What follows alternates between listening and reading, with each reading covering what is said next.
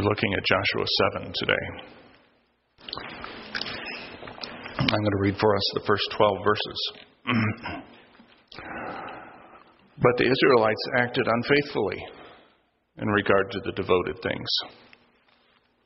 Achan, son of Carmi, the son of Zimri, the son of Zerah of the tribe of Judah, took some of them. So the Lord's anger burned against Israel. Now Joshua sent men from Jericho to Ai, which is near Bethaven to the east of Bethel, and told them, Go up and spy out that region. So the men went up and spied out Ai. When they returned to Joshua, they said, Not all the people have to go up against Ai. Send two or three thousand men to take it, and do, do not weary all the people, for only a few men are there. So about 3,000 men went up, but they were routed by the men of Ai, who killed about 36 of them. They chased the Israelites from the city gate as far as the stone quarries and struck them down on the slopes. At this, the hearts of the people melted and became like water. Then Joshua tore his clothes and fell face down to the ground before the ark of the Lord, remaining there till evening. The elders of Israel did the same and sprinkled dust on their heads. And Joshua said, Ah, sovereign Lord, why did you ever bring this people across the Jordan to deliver us into the hands of the Amorites to destroy us? If only we'd been content to stay on the other side of the Jordan. Oh Lord, what can I say now that Israel's been routed by its enemies? The Canaanites and the other people of the country will hear about this, and they will surround us and wipe out our name from the earth. What then will you do for your own great name? The Lord said to Joshua, Stand up. What are you doing on your face? Israel sinned. They violated my covenant, which I commanded them to keep. They've taken some of the devoted things. They've stolen. They've lied. They've put them with their own possessions. That is why the Israelites cannot stand against their enemies. They turn their backs and run because they've been made liable to destruction. I will not be with you any more unless you destroy whatever among you is devoted to destruction. Now, we can't understand this passage, or for that matter, the book of Joshua, without a basic understanding of the devoted or accursed things. They are those things that God told the Israelites they could not possess. The devoted things are things that must be given to the Lord. He can use them for his purposes if he so chooses, but generally the devoted things are devoted to destruction. Now, before they entered Jericho, God spelled out for Israel what the devoted things were. All the silver and gold and articles of bronze and iron are sacred to the Lord and must go into his treasury. Everything else would be destroyed. Nothing under the ban must be found in the possession of the Israelites.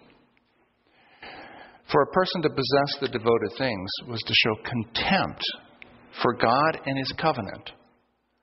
The chief danger in possessing a thing devoted to the Lord is that it would come to possess you.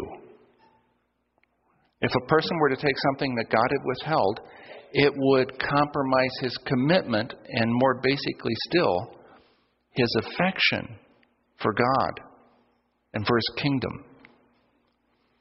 Now, we think of the ban that we read about here and in Deuteronomy and elsewhere as an Old Testament thing, but there's a New Testament counterpart. Just as gold and silver and even the people of the land were under the ban in Joshua's time, sin is under the ban in our time. It's a devoted thing. Sin compromises our commitment to and our affection for God. It must therefore be devoted to God, devoted for destruction. And here's the meaning, or part of the meaning, of the biblical idea that our sins are laid on Jesus.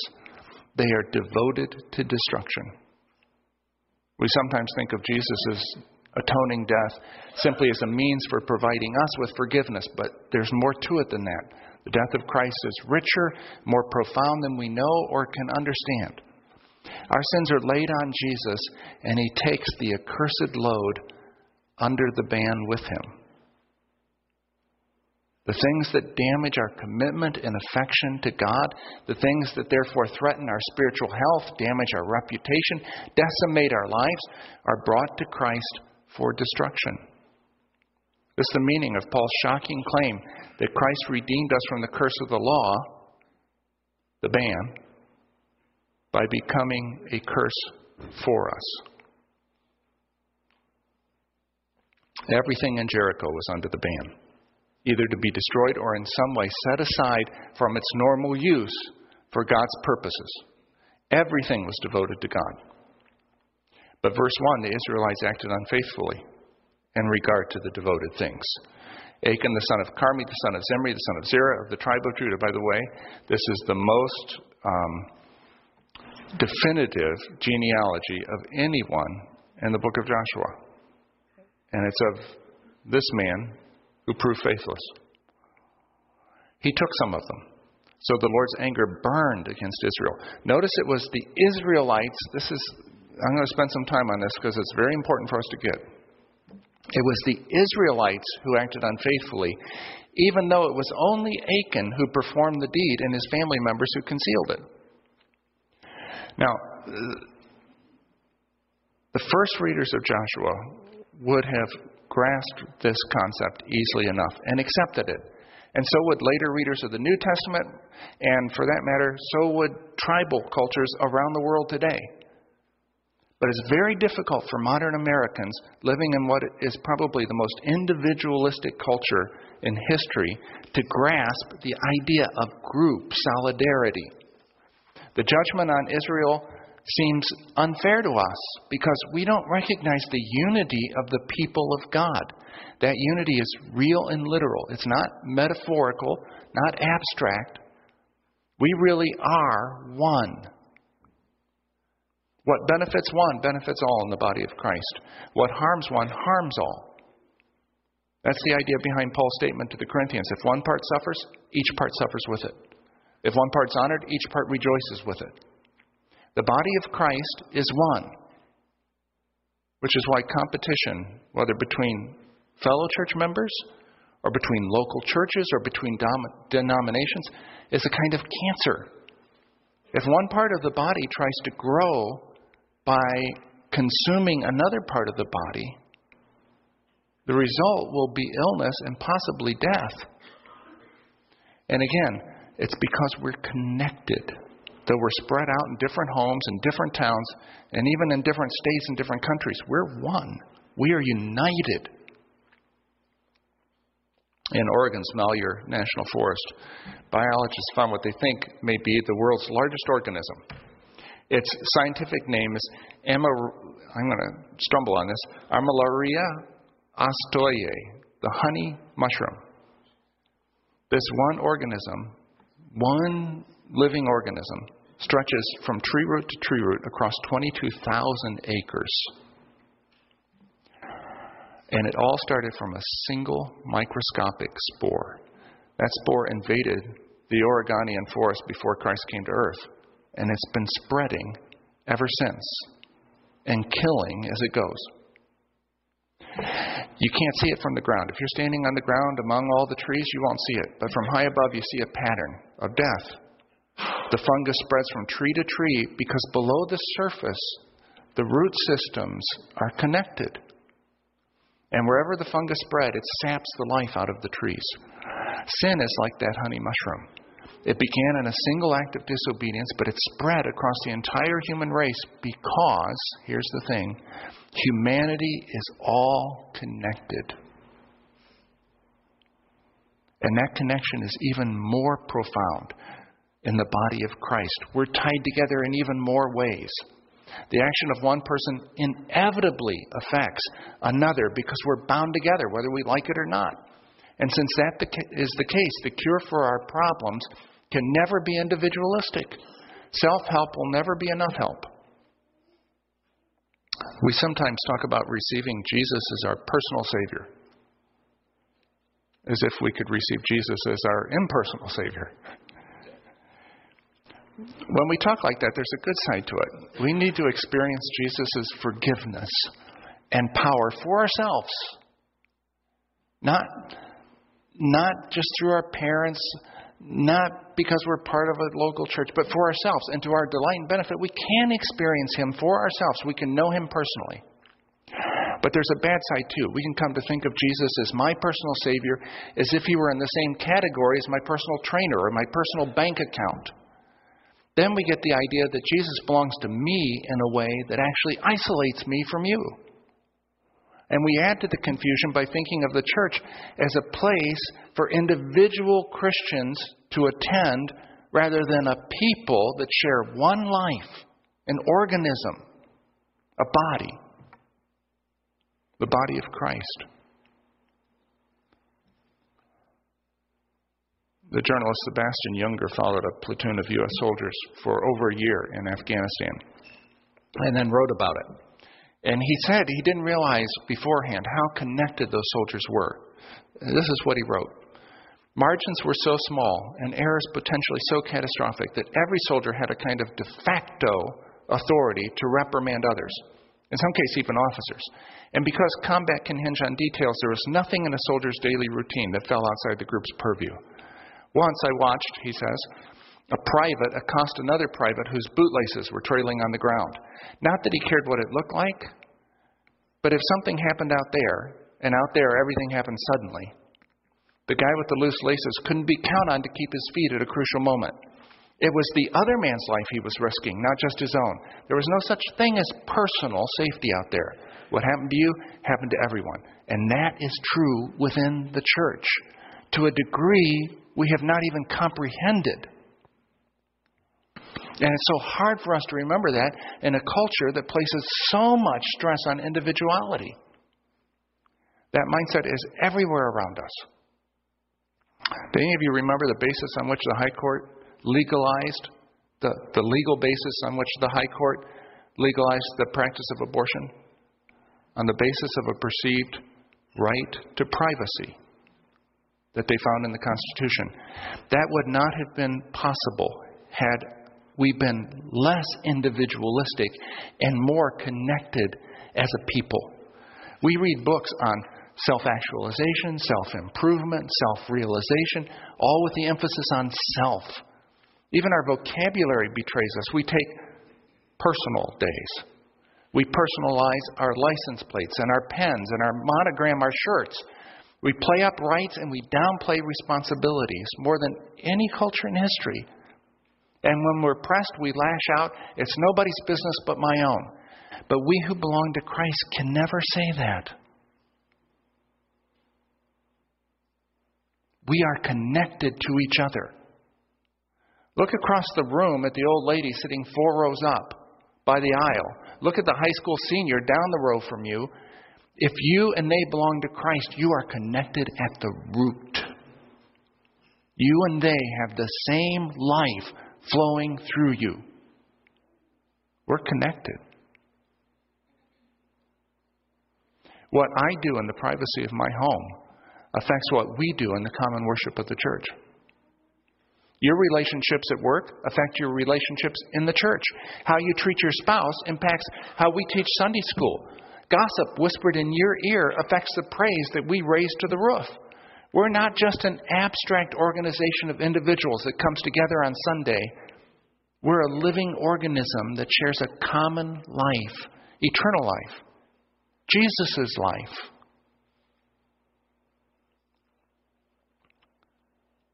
So if we become secretive and start hiding things in our lives from the people closest to us, from our brothers and sisters like Achan did, it's a clear sign that something is wrong. And something bad is about to happen. Remember what Jesus said? There's nothing concealed that will not be disclosed, or hidden that will not be made known. What you said in the dark will be heard in the daylight. What you've whispered in the ear in the inner rooms will be proclaimed from the roofs. But Achan probably thought that no one else would be heard. What he did was nobody else's business but his own. He somehow justified his behavior. You know what? We can justify absolutely anything we are remarkably good at it. The question has always been will God justify us, not whether we can justify some action. Achan somehow justified his behavior and told himself that no one else would ever know. And so he took the devoted things, the things that belonged to God alone. As I was thinking about this, I realized there's some interesting similarities between the Old Testament story of Achan and the New Testament story of Ananias and Sapphira. In both cases, the people of God were on the cutting edge of something new in their history. Here they just entered the promised land. There in the New Testament story, they just entered the church and were beginning to function as the body of Christ for the first time. In both stories, the faithless, faithless individuals were part of a community of God's people. Neither they nor their sins could be isolated from the larger community. In both cases, there were unbelieving people around them who were watching them intently. In both cases, punishment was swift and severe because I believe the people involved were ground zero for a disease that threatened the entire community. And in both cases, unfaithfulness involved taking something that belonged only to God, taking the devoted things. Achan took silver, gold, and clothing. Ananias and Sapphira took glory. Both belonged to God alone. Now, in our story, Joshua has no idea that the well being of the community has been compromised. So in verse 2, he sent men up from Jericho to Ai, which is near Bethaven to the east of Bethel, and told them, Go up and spy out the region. So the men went up and spied out Ai. When they returned to Joshua, they said, Not all the people will have to go up against Ai. Send two or three thousand men to take it, and don't weary all the people, for only a few men are there. Now, Joshua didn't know it, but his people were in the same dangerous condition in which Samson would find himself years later. Judges 16:20 tells us that Samson's in great danger, but he thought, oh, "I'll go out as before." And then there are these haunting words, but he did not know the Lord had left him. But he did not know the Lord had left him. See, it's possible to go on as usual, do the things we've done before, teach Sunday school class, preach sermons, and not know that the Lord has left us. So it was for Israel at Ai. Look at verse 4. So about 3,000 men went up but they were routed by the men of Ai, who killed about 36 of them. They chased the Israelites from the city gate as far as the stone quarries and struck them down on the slopes. At this, the hearts of the people melted and became like water. Prior to this episode, we've read it over and over again. It was the hearts of Israel's enemies that melted. Now it was the hearts of the people of Israel. And it happened because the community's relationship to God had been damaged by the private and personal actions of one man and his family. Now look at verse 6. Then Joshua tore his clothes. That was a sign in their culture of strong emotion and grief.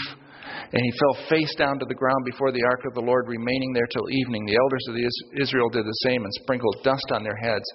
And Joshua said, Ah, sovereign Lord, why did you ever bring this people across the Jordan to deliver us into the hands of the Amorites, to destroy us? If only we'd been content to stay on the other side of the Jordan. Oh Lord, what can I say now that Israel's been routed by its enemies? The Canaanites and the other people of the country will hear about this, and they'll surround us and wipe out our name from the earth. What then will you do for your own great name? So, in the midst of this catastrophe, and it's not just the 36 men have died, this is catastrophic. The whole future hangs in the balance now. Joshua prays. That's a good thing, right? Doesn't James say, Is any of you in trouble? Let him pray. But interestingly, God does not give Joshua a gold star for praying. Instead, he says to him, What are you doing down on your face, Joshua? Prayer is commanded by God, and it's good to pray at all times, but prayer can never be a substitute for obedience. I've known people who think of it that way. Through lack of trust, through lack of interest, through lack of obedience, They've gotten themselves into a bad place, and then they start praying. But prayer isn't magic, it's communication.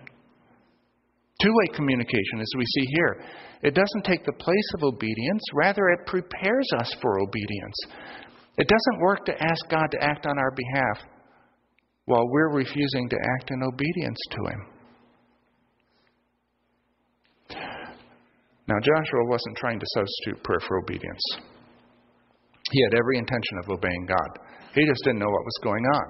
As soon as he did, he followed God's instructions, discovered the man who'd broken the covenant with God and his people, and had him put to death. Now, that's an extreme response. But I think it was extreme because Achan was a kind of typhoid Mary to his family and to his nation. He was the willing carrier of a disease that would destroy God's people, a disease that had to be stopped. Now look at verse 11. This is the Lord speaking. Israel sinned. They've violated my covenant, which I commanded them to keep. They have taken some of the devoted things. They've stolen, they've lied, they've put them with their own possessions. That is why the Israelites cannot stand against their enemies. They turn their backs and run because they've been made liable to destruction. I will not be with you anymore unless you destroy whatever among you is devoted to destruction. Now, here's the thing by possessing what was banned, Achan placed himself under the ban. Because he took what was dedicated to destruction, verse 11 tells us, he became dedicated to destruction. Now that has implications for us. God's imposed the ban on sin. Sin must be brought to God, it's devoted to destruction which explains a little of that extraordinary truth that the Lord laid on him, that is, on Jesus Christ, the iniquity of us all. If you will willfully retain your sin, I'm not talking about struggling with sin, falling uh, into temptation. I'm talking about willfully retaining sins instead of laying them on Jesus. If you cling to your sins, hide them in your heart the way Achan hid them under his tent They'll still be destroyed, but some part of you will go with them. Just as part of Israel, Achan and his family went with the devoted things to destruction. Achan's choice had grave repercussions. Not only was Israel defeated in battle for the first time, this is the first time it's ever happened. Their defeat emboldened their enemies. But all was not lost. There's still good news. After confession was made and the covenant with God was restored, Israel was again able to receive guidance from God and to succeed with their plans. A failure is not the end of the story. If it were, all of our stories would have come to an end by now. If we are unfaithful to God, there's going to be a price to pay. For the Israelites, things were harder now, and battles were tougher because they broke the covenant, but they weren't abandoned. Neither will God abandon us. Look down at verse 24. Then Joshua, together with all Israel, took Achan, son of Zerah, the silver, the robe, the gold wedge, his sons and daughters, his cattle, donkeys, and sheep, his tents, and all that he had to the valley of Achor. Joshua said, Why have you brought this trouble on us? Achor is Hebrew for trouble. They went to the valley of trouble.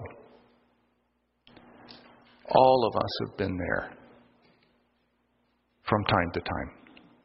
Sometimes we've wandered into it by accident. Sometimes we've been forced into it by circumstances. And sometimes, like Achan, we've stubbornly headed into it of our own accord. But in the valley of trouble, there is a door of hope. When we quit forging our own path and turn and look to the Lord, our eyes will be met by a strange sight. In the dark valley stands a door into a bright future.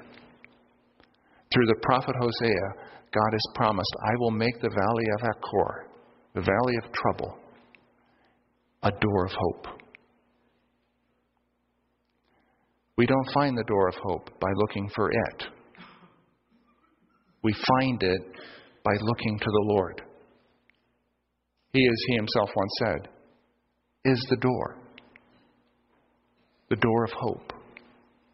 So if you find yourself in the valley of trouble today, and look at our prayer list, there are many of us in the valley of trouble.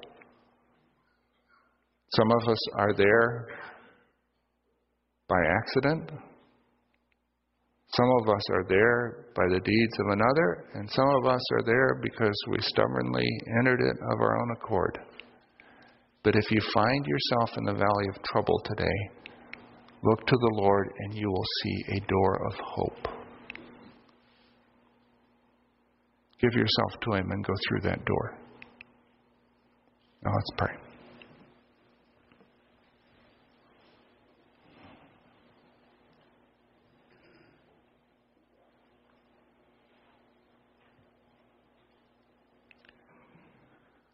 Lord, in the valley of trouble, like Joshua, all the pain and fear comes flowing out of us. We can lose our grasp,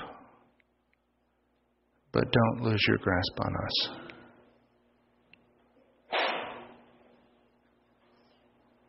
Calm us and enable us to look to you again and open for us a door of hope.